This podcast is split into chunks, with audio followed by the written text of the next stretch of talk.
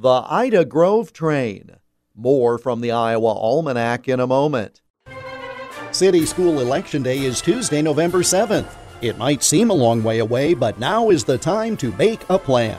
Whether you plan to vote absentee by mail or in person at your county auditor's office before Election Day, or at your polling place on November 7th, it's important you take steps now to make your plan at voterready.iowa.gov. Remember, Election Day is Tuesday, November 7th. Information at voterready.iowa.gov. This message brought to you by the Iowa Secretary of State.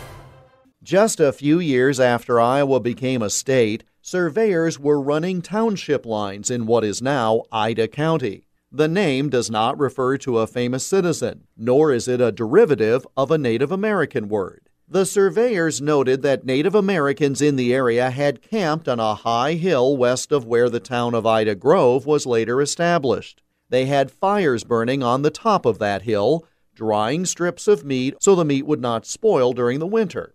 The fires were visible through the night, reminding the surveyors of the Vestal fires on Mount Ida in Greece. And that's how Ida County got its name.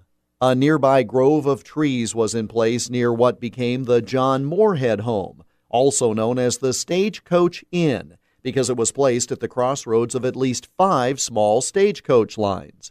The stagecoach lines gave way to the arrival of the railroad, and the first Chicago and Northwestern Railroad train made its way through Ida Grove on October 26, 1877.